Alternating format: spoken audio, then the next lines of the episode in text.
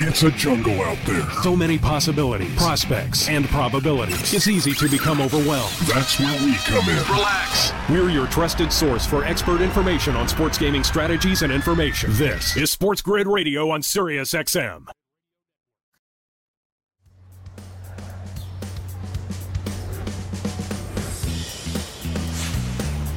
New week begins here on the morning after. Sirius XM Channel 204, all across the Sports Grid Network.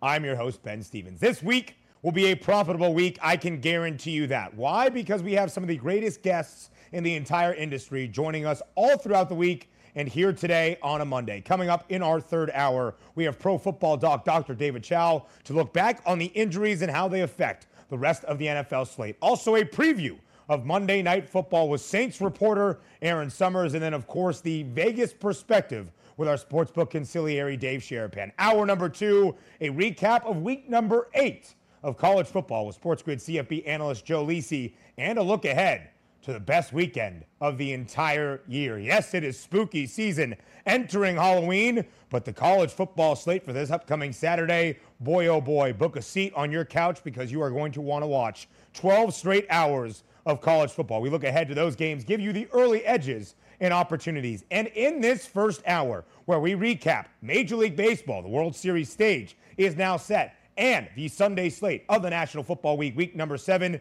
It is a new edition of the early after, because right here on the morning after, we are joined by one of the co hosts of the early line, Donnie Rightside, Donnie Seymour, joining us here on a Monday morning, all the way up until 10 a.m. Eastern to get you set for everything you need to know from the weekend and look ahead to the week that is coming up as well. Donnie, a pleasure to be joined by you once again on this Monday morning. Happy to be here. New week, new money, as we like to say. Double trouble here this morning with me and Ben Scott Stevens. Let's get it started.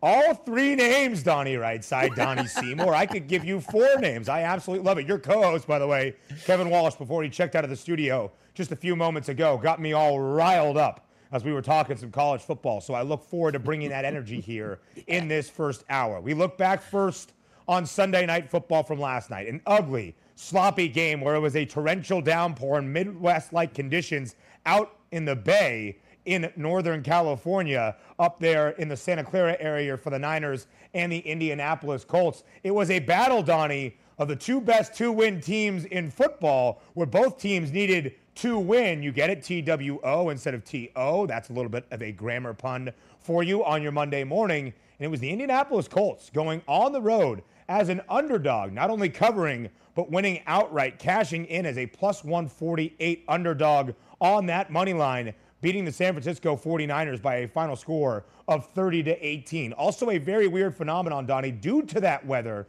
and how horrendous and ugly it was last night up in the San Francisco area. That total screamed all the way down from an opener of 44 and a half to 41 and a hook prior to kick because of what that weather looked like and because of that regression down. The total goes way over, falling at 48. So the Indianapolis Colts, Donnie, now 5 and 2 against the spread this year Three and four straight up. A win Indy desperately needed, and they got it on the road last night on Sunday Night Football. Yeah, gutty performance by the Colts last night. Also, let's keep in mind they were down in the first quarter, twelve to seven. Wentz had one of those bonehead turnovers, and they were still able to win this football game. But the one thing you can count on from a Frank Reich coach team is they're in just about every game. As you pointed out, the ATS number for the Colts. That's sometimes how we gauge it, being handicappers. But make no mistake about it. Last night, going on the road in those weather conditions with an injured, an injured Indianapolis football team, down a couple wide receivers here, down a couple guys in the secondary. But Ben, I ask you this question also if you're looking for an hmm. injured football team in the secondary and at wide receiver, maybe it was the perfect storm, pun intended here, for the Indianapolis Colts to go in and win that game because in the rain, what do you need? A good offensive line, a solid running game, and an athletic quarterback. Check all those boxes there for the Colts as they win 30 to 18 on the road over the San Francisco 49ers.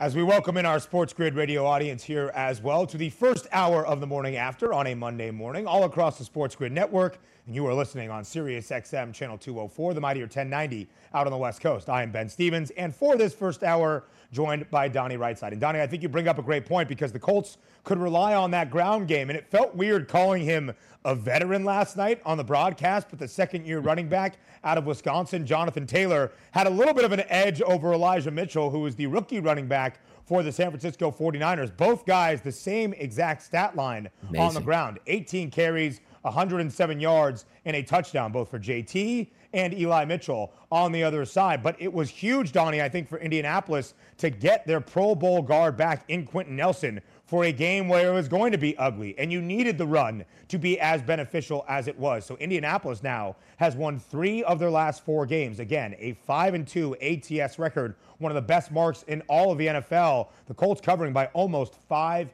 points per game. So a huge win for Indianapolis that entered Sunday night as plus 154 to make the postseason. The Niners were plus 118 to make the playoffs, but Donnie, the Niners now have lost four straight games. They are two and four straight up. They are one and five against the spread, and they are one and four as the favorites. Slight concern for San Francisco on the other side. Yeah, slight concern for sure. But also, I'm sitting on an Indianapolis Colts team total here over eight and a half, about where they would be, roughly 500 range through the first part of the season. It gets a little bit easier for the Colts, but San Francisco, they're in a little bit of trouble here and banged up. But I am a team total backer, particularly game to game to game. Don't sell short the San Francisco 49ers. Once they get Kittle back, their quarterback position gets a little bit healthier. We can use Trey Lance back in some packages here. San Francisco's going to score some points. It might not add up to wins, Ben, but they're going to score. Donnie, the Niners, the preseason favorites to win the NFC West at plus 185. Now their odds currently in that division plus 3,000, 30 to 1 to win that division. The Colts play in the AFC South. It was an AFC South team yesterday with a Titanic win, if you get my pun. We'll discuss more NFL on the other side of the break.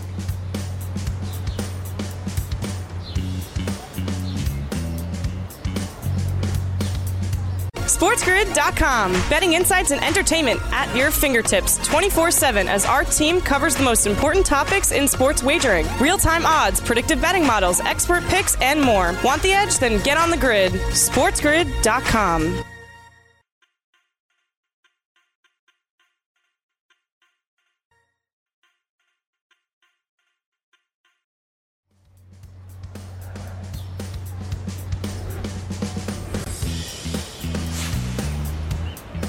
Back right here on the morning after on Sports Grid Sirius XM Channel 204 for this first hour with Donnie Rightside making this a new rendition of the early after. I am Ben Stevens. We are going through the Week 7 Sunday slate across the National Football League. And Donnie, right now it appears that if you look at the top of the AFC, each and every week you might be able to make a case for a new team being a true contender to win that conference crown. It was the Buffalo Bills early on. Then at times it seemed like the Kansas City Chiefs would get back to that echelon. The Ravens entered yesterday winning five straight. But now maybe the Tennessee Titans have a claim to the top spot in the AFC because back to back very impressive victories for the Tennessee Titans at home in the Music City. Last week on Monday night, knocking off those Buffalo Bills. Then yesterday, absolutely and thoroughly dominating the Kansas City Chiefs, winning that game 21, 27 to 3, excuse me. They cover as a four and a half point home underdog, winning outright on that money line. A total of 57 and a half, Donnie, goes way under because the Chiefs seem broken. I don't know if it's like your Wi Fi at your house where you got to unplug it for 10 seconds and then plug it back in to see if something else will work, but the Chiefs only scored three points. It was the lowest amount of points they have scored in the Patrick Mahomes era as the Kansas City Chiefs starting quarterback. The first time in Patrick's career KC has failed to score an offensive touchdown in a single game. And Tennessee really give them the benefit on the other side, turning KC over and winning that game 27 to 3. So Donnie, my question to you is this. What do you take more stake in? Tennessee being a true contender to win the AFC crown or this being a very down year for the Kansas City Chiefs? I always thought Tennessee would be a good football team here. So even though they won 27 to 3, I take more out of this game. What is wrong with the Kansas City Chiefs at this time? I mean, the yeah. unstoppable force, right? The question was just, you know, a few short years ago is how many Super Bowls would Patrick Mahomes win? Three, four, five, six? I mean, all the talent in the world. Andy Reid is there. What do they do in the offseason, Ben? Paid everybody. They keep the nucleus together over the next, what, five years. They should win a few Super Bowls. This looks like a team this year, Ben, that might not even make the playoffs. Three points yeah. in a game against the Tennessee Titans, and also taking a look at the total in this game, right? 58 and a half closing at the FanDuel Sportsbook. If you would have told me the Tennessee Titans would score 27 in the first half by themselves, what is this final score? 52 to 45 when it's all said and done. Kansas City couldn't move the football. And dare we say, Ben, the MVP of the Kansas City Chiefs, obviously, is Clyde Edwards Helaire because they can't do anything without him in the backfield. They better get it started, and they better get it started quickly here coming up against the Giants. But as I talked about earlier with Kevin, everybody loves to bet the Chiefs. Oh, no way. Chiefs probably a dog this week. Nope. Chiefs minus 10 versus the Giants at home. Everybody loves to bet the Chiefs, regardless of what they're putting out on the football field. Donnie, it's got to be that feeling each and every Sunday. You look at the Chiefs, especially in a game against the Giants, like, okay, here's that time. KC will get right. Here's what we are yep. going to expect out of the Kansas City Chiefs. And that must be the public confidence and the feeling in Kansas City. But right now, it's not the same Chiefs offense. They're turning the ball over. Patrick Mahomes is maybe taking on a little bit more than he can chew at times, and that's what makes him so great, right? That gunslinger mentality, the ability to create when all else seems lost. But at times this year, it has led to turnovers. Kansas City has turned the ball over, then turned the ball over more, I should say, than every other team in the National Football League right now. The most turnovers in the entire NFL. Pat f- fumbled yesterday, threw an interception that maybe he forced rolling out to his left. So a couple of questionable decisions, and then obviously left that game in the fourth quarter after taking a big knock. Ended up passing concussion protocol, but was held out of a blowout for the Kansas City Chiefs. So the Chiefs now just three and four straight up. Tennessee, meanwhile, Donnie, against the spread, five and two this year. They were an underdog at home yesterday. They have covered every game. They have been an underdog. In fact, Tennessee has won every game outright where they have been booked as a dog so far this year. So if you see the Titans coming up down the stretch here in the NFL at any other point throughout the rest of this regular season, although I'm not sure they're going to be an underdog except against teams like the Buffalo Bills and the Kansas City Chiefs, make sure you might also sprinkle on that money line when it comes to the Tennessee Titans, who now, Donnie, hold a very stark advantage in the AFC South divisional market because despite the Colts winning yesterday on Sunday night, Tennessee still minus 490 right now on the FanDuel Sportsbook, a very hefty odds on favorite number to win the AFC South division. In fact, that's the second longest number of any division in the AFC marketplace as things stand. So, despite that win for Indianapolis last night, they actually got 20 cents longer in this market from plus 330 entering the weekend to now plus 350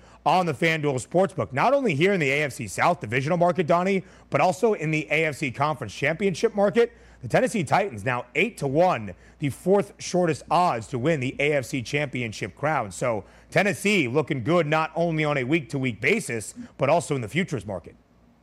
No, exactly. And how about this? Like, look how much you just went over that last minute to minute and a half. Like, you know, what? Tennessee's a really good football team. If they can get some stops, their offense is elite. They just knocked off the Bills, they knocked off the Chiefs. And then we have to remember, they lost to the Jets.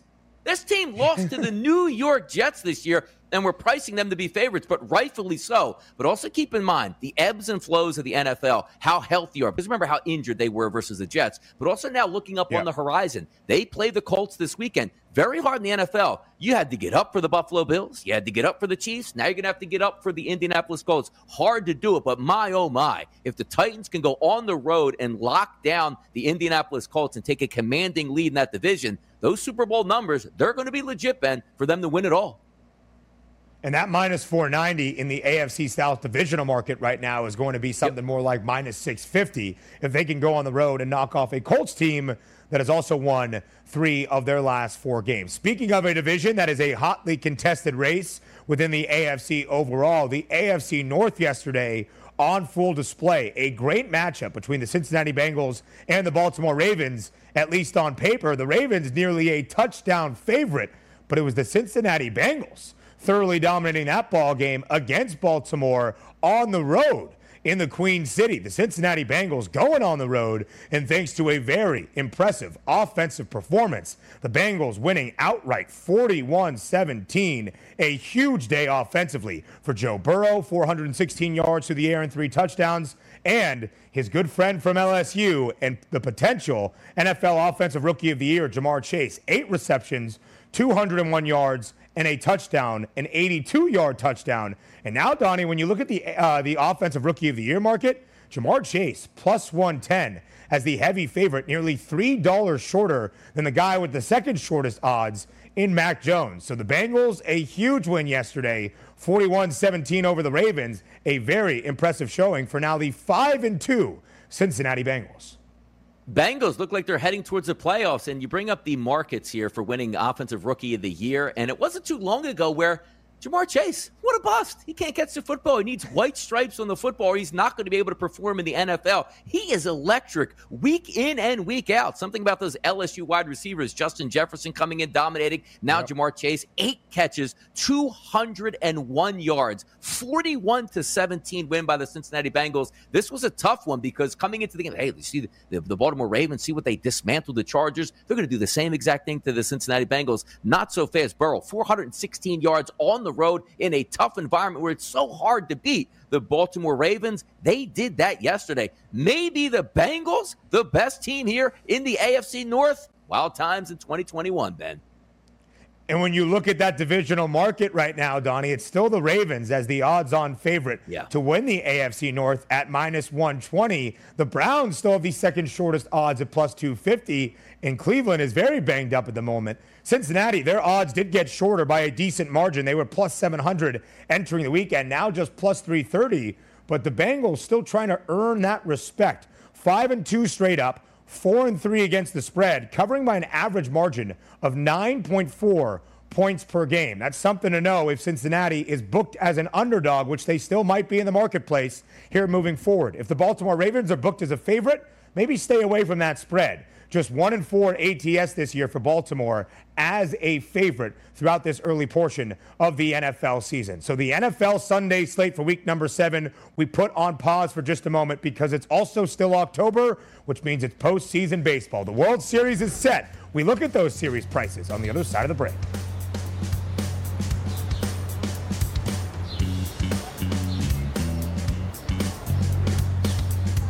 SportsGrid.com. Betting insights and entertainment at your fingertips 24 7 as our team covers the most important topics in sports wagering real time odds, predictive betting models, expert picks, and more. Want the edge? Then get on the grid. SportsGrid.com.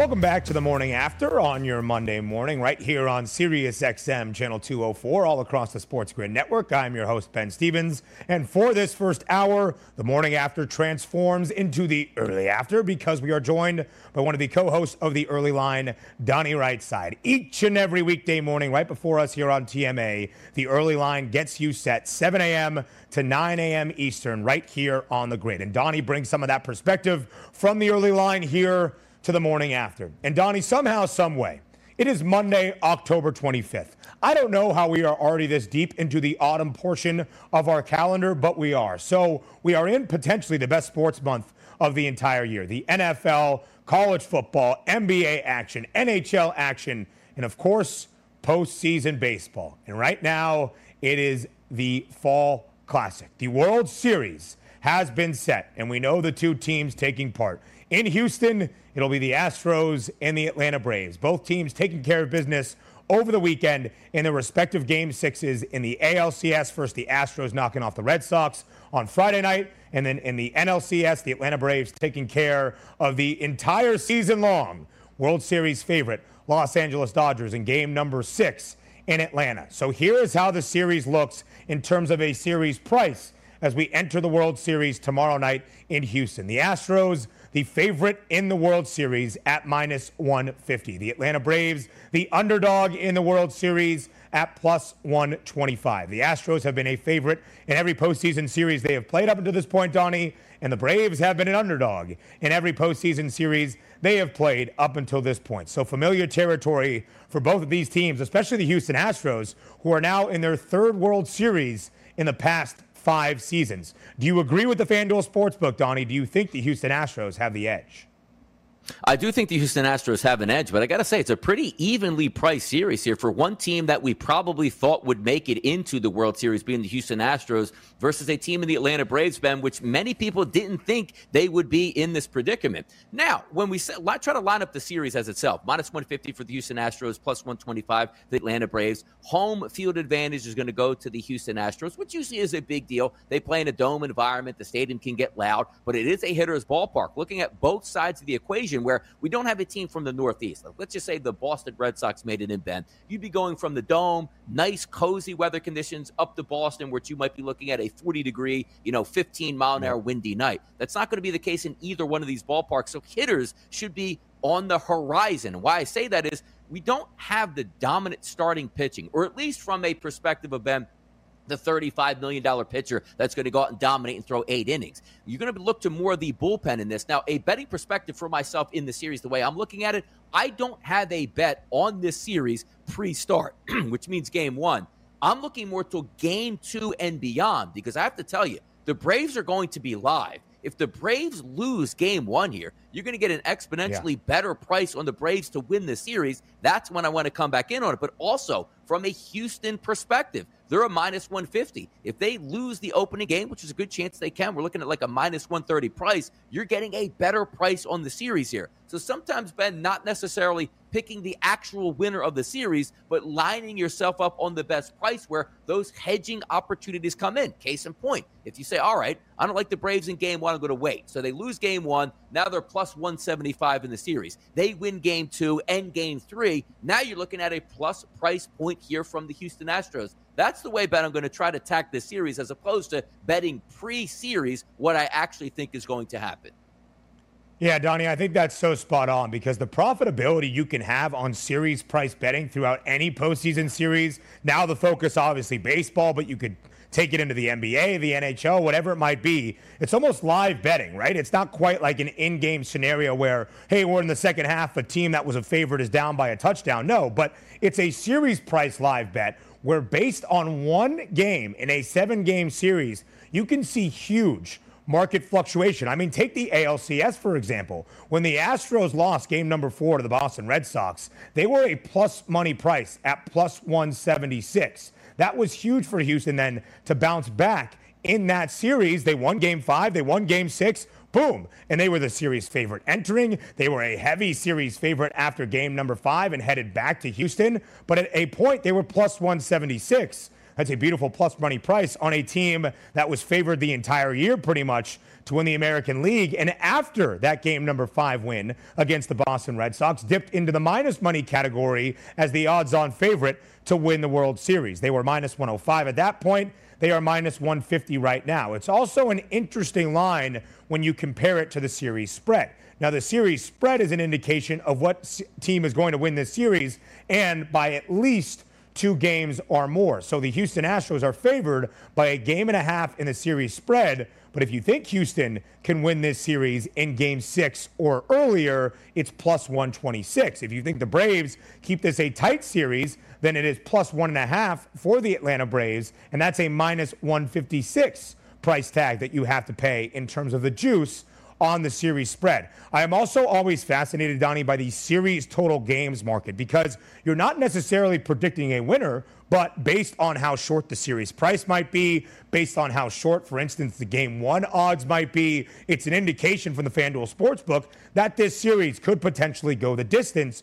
or at least deep into the series. So, for instance, the shortest series total games price right now is for this series in the World Series to go six games at plus 200. If it were to go all the way to seven games, that is plus 210. So, Donnie, how long do you think this World Series between Atlanta and Houston goes?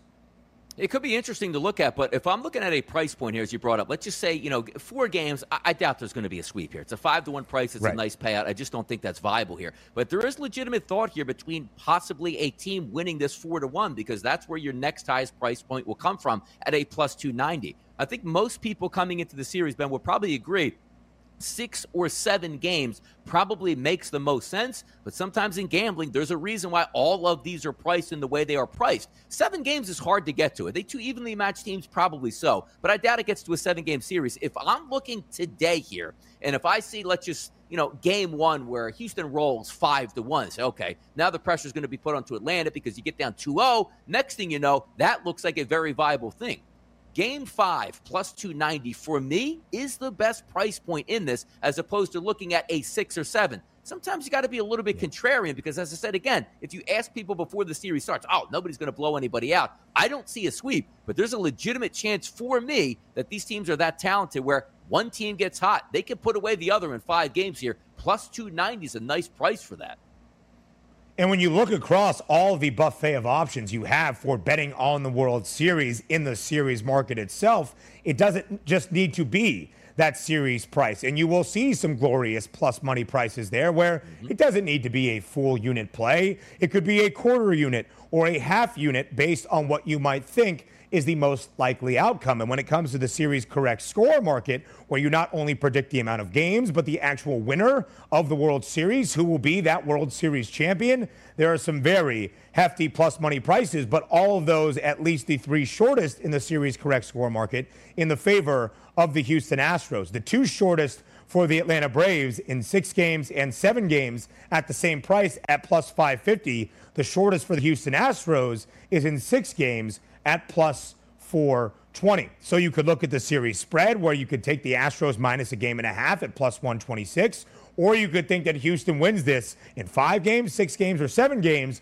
and go find a little bit of a sprinkle on a huge plus money price. But the reason, Donnie, that I think game six and game seven in the series total games market are the shortest is because then you look at game number one. And we have the Houston Astros at home hosting the opener in the World Series. It will be Framber Valdez on the mound for the Houston Astros going up against Charlie Morton for the Atlanta Braves. Houston, only a slight favorite at home for game number one of the World Series at minus 130. The Atlanta Braves plus 110. The over under total for game number one currently is eight and a half. It's a great matchup between Charlie Morton and Framber Valdez. But, Donnie, I think it also speaks to your point that we're not getting a Gerrit Cole here. We're not getting a Max Scherzer here. Even the ace of the Astros rotation and Lance McCullers Jr. did not make the ALCS roster. So we're not getting an outstanding pitching series matchup, but two pretty good arms going that coming off two pretty good starts for both Charlie Morton and Framber Valdez in game number one.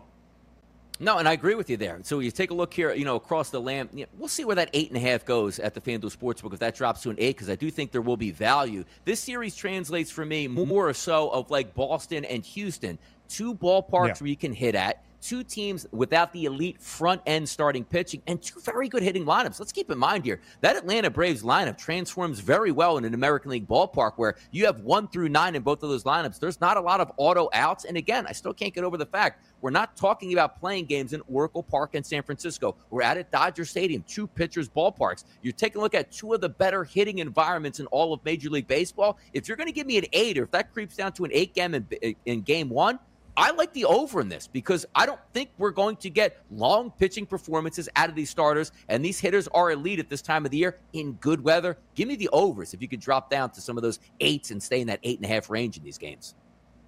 Another great point, Donnie, because in the World Series, they're not going to give you very lofty totals. We saw the resilience to do that in the American League Championship Series between the Astros and the Red Sox when they went over in five of the six games. In fact, Houston scored five or more runs in five of the six games against the Red Sox in the ALCS. And we're not talking Fenway Park in late October where guys are wearing three different sleeves. We're talking Houston in a dome, in Atlanta down in the South as well. I agree. The hitters' ballparks could be in play here for the World Series. We'll break down this matchup. We'll break down the World Series a little bit more on tomorrow's program. But right now, we flip it back to the NFL. Some big, big dogs, two of the three, took care of business yesterday on Sunday. The morning after rolls on right here on the grid.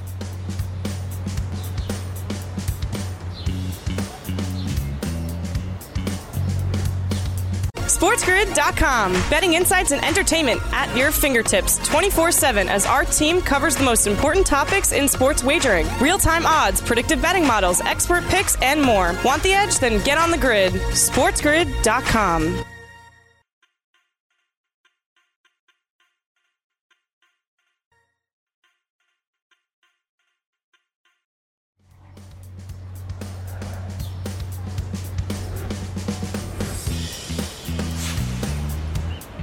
Right back here on the grid and the morning after. Sirius XM Channel 204 with Donnie Rightside for this entire first hour, making it a new edition of the early after. I am Ben Stevens. We are going through the NFL Sunday slate for week number seven. One final game to round out the seventh week of this NFL campaign on Monday night tonight in Seattle. The Seahawks, a four and a half point underdog against the New Orleans Saints. But before we get to that, we look back on Sunday. And there were a couple of very, very hefty favorites yesterday, especially in that afternoon window of games on that NFL Sunday, including the reigning Super Bowl champions at home in Tampa Bay, laying 12 and a half points against the Chicago Bears. Now, raise your hand on this program if you thought the Bears could cover a 12 and a half point spread. Yeah, that was me. Don't know why I thought that based on yesterday's performance because Tom Brady threw four touchdown passes and the Tampa Bay Buccaneers easily, and I mean easily, covered a 12 and a half point spread that was never in doubt, winning 38 to 3 over Chicago yesterday, Donnie. Tom Brady, his 600th regular season passing touchdown, a historic day, another very impressive rout for the Tampa Bay Buccaneers. Yeah, maybe some people had some angles on this game and say, hey, Antonio Brown's down, Gronkowski's down. You know, Chicago Bears play some good defense. Not the case in this one. This was a rout from Jump Street, 21 to nothing after the first quarter, mm. 35 to 3 at the half as they cruised. Only one field goal was actually kicked in the second half, which, if you're looking at a game – that's 35 to 3 at the break with an over under of roughly 47. That should be a stone cold over, but not so fast on the Chicago Bears offense, which continues to struggle out here. You have a rookie at quarterback, a bad offensive line, not many playmakers mm. from a running back position and a wide receiver position. Now, Khalil Herbert did have 18 carries for 100 yards. Looks like a promising young running back, but you're getting nothing out of the passing game here. 184 yards, which is actually a massive increase on what we usually get out of Justin Fields. But the simple fact is, Tampa Bay Buccaneers were in prevent defense for the entire second half. I don't know where you go from the Bears, but we talked about before the season. Matt Nagy probably not shouldn't have come back this year. Pace, the GM, no. probably shouldn't have come back this year. And also, let's take a look also, Ben, at what you're looking at from the quarterback position. They didn't want to put Justin Fields in this early. They were hoping Andy Dalton was going to play and then turn the keys over to the young franchise quarterback as things were moving well and he got to see his way around the NFL looking at the game yesterday when you saw Justin Fields so dejected every time he came off the field, this is a disaster right now for the Chicago Bears. And Donnie, they didn't want to put him in there because the offensive line is a shell of exactly. an excuse of an NFL offensive line. Justin Fields threw three interceptions yesterday. One was truly, truly bad, but he was back up against the boundary of his own end zone. The other ones were deflected or he was getting absolutely smoked. And listen, I'm a huge Justin Fields believer. I'm a Justin Fields stan. It might sound like I am bringing that biased perspective, and rightfully so. But he was, I was counting yesterday, Donnie, as I'm watching on my TV. He had less than two or two and a half seconds every time he would get a snap and drop back to throw. Jason Peters wasn't even getting a hand on JPP or Shaq Barrett. I mean, they were getting to Justin Fields with three and four guys. It wasn't like these creative defensive blitz schemes out of Todd Bowles. You're right, Donnie. They were putting seven guys back there in the secondary and still getting to Justin Fields. He was getting absolutely smoked. And yes, there was a reason why he would walk off the field and lean his head back and say, Why me? This is really, really bad for that Chicago Bears offense. Five turnovers yesterday against the Tampa Bay Buccaneers. And there was maybe a thought there was an edge because it was actually the Bears who had a better ATS record entering yesterday's game in Tampa. But the Bucks now 3 and 1 this year ATS as a home favorite. They have been a double digit favorite at home three separate times. They have covered each and every one of those double digit spreads as they did yesterday, winning by 35 laying 12 and a half. Also, Tom Brady, like we mentioned, 600 regular season passing touchdowns in his career now. Actually went over that because he threw four touchdowns yesterday against that Bears secondary. He has had four of seven games this year, Donnie, where Tom Brady has thrown four or more passing touchdowns. He is still averaging 43.3 passing attempts per game. So that's an area to target Tom Brady in the prop market moving forward. Meanwhile, the Tampa Bay Buccaneers minus 750 right now to win the NFC South, the second longest odds to win any division in the NFC. Only the Dallas Cowboys in the NFC East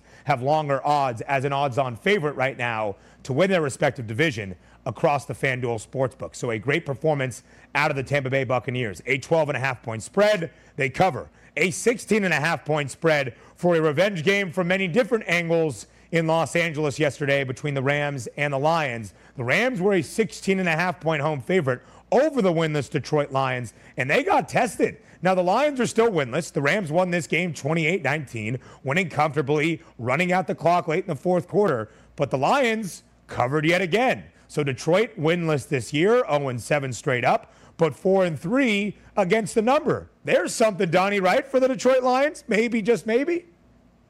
Yeah, there's a hard luck team right now, and it's the Detroit Lions. You know, Dan Campbell is trying to pull all the right strings, and it's amazing because stuff. when you steal a possession, sometimes, Ben, you can steal a football game. They stole like four possessions and they still almost yep. lost by double digits, but they did get the almighty cover. When you take a look at some of the statistics that end the football game and say, now let me get this straight here. You had all these onside kicks, you had all these crazy plays that went your direction. You had one running back run 12 times for 57 yards. You had another one go 13 for 48. You ran some of those trick plays where CJ Moore gets a 28 yard run. And then you take a look at the wide receiver position, or at least receiving yardage. Kalif Raymond had 115 yards. D'Andre Swift had 96. Your tight end at 48 yards, and yet you still didn't win this football game, which a lot you can take away, Ben, from how the Detroit Lions played. They're 0 7 for a reason here. But I looked more towards the Rams. The Rams won this game 28 to 19 with all those things going against them and were still able to mm. pull out a win. That's a sign of a really good football team. 6 and 1 Rams, 6 and 1 Buccaneers, maybe headed for that collision course here along with the Arizona Cardinals. There are some heavyweights out there in the NFC, but I always like to gauge the mark of a good football team is when you don't have your A game, things don't go your way, you still pick up these victories when you need them. And when you think of that revenge game from a stat perspective, of course, Jared Goff going up against his former team in the LA Rams, who shipped him away, for Matthew Stafford against his former team, two former number one overall picks for those respective franchises. Sean McVay against the old quarterback in Jared Goff. From a stat perspective, Goff yesterday, 22 of 36, 268 through the air, a touchdown, but two interceptions. Meanwhile, Matthew Stafford, another great game for the quarterback in LA, 28 of 41, 334, three touchdowns. He has thrown three or more touchdowns, Donnie, in four of the seven games for the Rams this year, multiple passing touchdowns in six of the seven. And that connection and relationship between Matthew Stafford and Cooper Kupp, as I like to call him, is as good as it gets in the NFL right now. Cooper Kupp is almost an auto bet right now when it comes to the prop markets, whether it's total receptions or receiving yards, because yesterday, 10 grabs, 156 yards, and two touchdowns. He was targeted 13 times.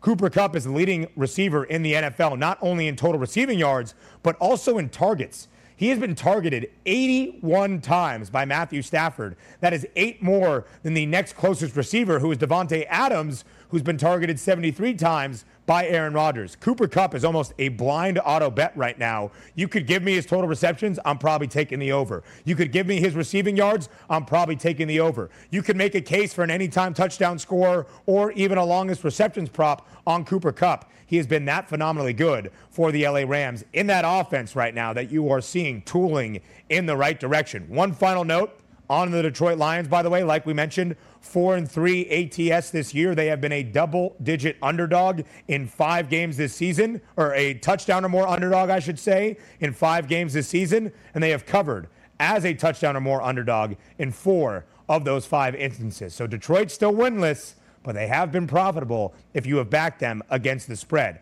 Also in the NFC West yesterday, Donnie, a huge spread that closed closer to 19 and a half in favor of the Arizona Cardinals against the Houston Texans, but it did not matter. It opened at 17 and a half. It got all the way up to 19 and a half, and the Cardinals still covering and winning that game big against the Houston Texans. 31 to 5. Arizona remains unbeaten this year, the last remaining unbeaten team in the NFL, a perfect 7 and 0, and maybe even more impressive in a certain way, 6 and 1 against the number, covering by nearly 12 points per game at 11.8 points per game. That is the best cover margin in the NFL, Donnie, for any team against the number this season. Yeah, you know things are going right for the Arizona Cardinals when they have a 20 and a half point line they have to cover. They don't even score in the first quarter and they're down to 5 nothing and there's no question in my mind once this game got rolling that they were going to blow the doors off of the Houston Texans and also, you know, keeping things in the right direction. Zach Ertz is a very good tight end. Saw him in Philadelphia for many years. I never in my life saw Zach Ertz catch a football with that much YAC on the ground and score a touchdown. He hasn't done that, to, you know, four or five years combined in Philadelphia, but that's how things are running well. But also, Ben, I like to take a look, you know, and pour some out a little bit here for the Houston Texans. This is a phenomenal yeah. team to watch. Donnie, what are you kidding me? They scored five points. They barely moved the football. Did you see him last week? Yes. We are watching something that you might never see in the NFL again. And Kevin and I joke about it. It is a team that doesn't care about the scoreboard, doesn't care about the clock. They just want to get out of town here. I don't know where the upside is. And maybe we should be looking on the FanDuel Sportsbook to put Tyrod Taylor as the MVP of the league, which made this team a competent football team with David Mills, or excuse me, Davis Mills at quarterback. What's the upside, Ben? Six points in a nope. game? Incredible. That might be the way to play the Houston Texans. Team total unders from here on out until proven otherwise. The Texans, Donnie, have been a double digit dog now four separate times this year. They have only covered once. It seems like things are getting worse and worse for the Houston Texans, who again will be a double digit underdog this upcoming Sunday. A lot of chatter around the Deshaun Watson trade rumors, where he might go. That is something to monitor as the Houston Texans move forward. But he's not playing again for the Texans, and rightfully so. So when you look at Houston from a betting perspective, they are an automatic fade, even when a team like the Arizona Cardinals is laying 19 and a half, 20 and a half. It doesn't even matter how big the number gets. Arizona easily covering that yesterday at home against the Houston Texans. Meanwhile, when you look at the NFC Championship market, it's still the Bucks who are the favorites at plus 250. Now, the Arizona Cardinals are the favorites, the odds-on favorites currently to win the NFC West at minus 185. The Rams at plus 175, the second shortest odds in that market. But it's the Rams who have better odds to win the NFC at plus 450. The Cardinals and the Packers there at plus 500. Donnie, does that market look correct to you as things stand through seven weeks in the NFL? Yeah, it does look correct to me because we have to keep in mind here Arizona has not lost a game. The Rams have lost a game. The Rams lost at home to the Arizona Cardinals. So the Cardinals then de facto have that tiebreaker and also have their next game coming up against the Rams where in Arizona. So it makes sense right now. You know, the cream will rise to the top. Arizona is a very good football team, but even though Arizona crushed the Rams, I still do have in my mind here that the Tampa Bay Buccaneers and the Rams, to me, right now, are the two best teams in the NFC. But hey, Arizona 7 0. That's the best record in football, and that's what you can lay your hat on there. Arizona, the fourth best scoring offense in the NFL through seven weeks, averaging 32.1 points per game. Also, the second best scoring margin, outscoring teams by nearly 16 points per game. Only the Buffalo Bills have a better plus scoring margin in their favor than do the Arizona Cardinals right now. So the Cardinals 7 0 straight up, the last remaining unbeaten team. Also 6 and 1 against the number. Very profitable, many different ways for the Arizona Cardinals. Meanwhile, Kyler Murray plus 450, the second shortest odds to win the NFL MVP at the moment. We round out our number one here on the morning after on the grid by asking you who has been a, been a disappointment this year, the Chiefs or the Niners? Who's been a bigger disappointment? We find out and fade the public. That's next.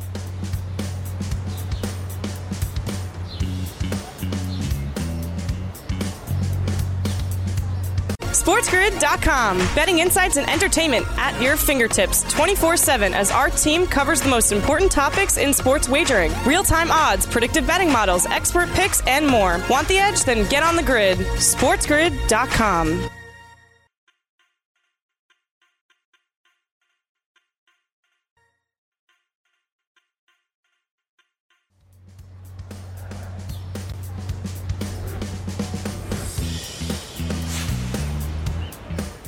Rounding out our first hour here on the morning after on a Monday morning, Sirius XM channel 204, all across the Sports Grid network.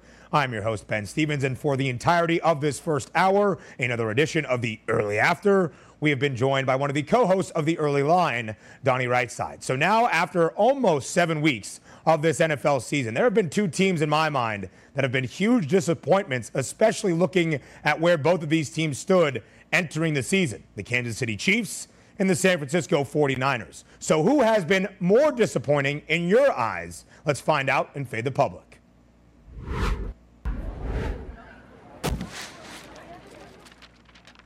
All right, Donnie, so that was the question. Who has been a bigger disappointment through seven weeks of this NFL campaign, the Kansas City Chiefs or the San Francisco 49ers? Unsurprisingly, the public is picking the Chiefs. This poll is still currently ongoing at SportsGrid TV on Twitter if you want your input taken into account. But right now, the Chiefs dominating this poll, something they haven't done on the gridiron this year. Nearly 87% of the votes say the Chiefs have been the bigger disappointment over the San Francisco 49ers. Donnie, do you agree with the public? I do agree with the public here, but I got to say, it, it, shouldn't be this overwhelming, though 87%. This isn't like the San Francisco 49ers are picked third in the NFC West. They were picked to win their division and extremely struggling here, struggling worse than Kansas City. But I guess Andy Reid, Patrick Mahomes, the Super Bowls, you know, or the Super Bowl appearance and the Super Bowl win in the rearview mirror, the Chiefs should be so much better. But the public not giving any shot here to San Francisco being bad. And yes, San Francisco is bad.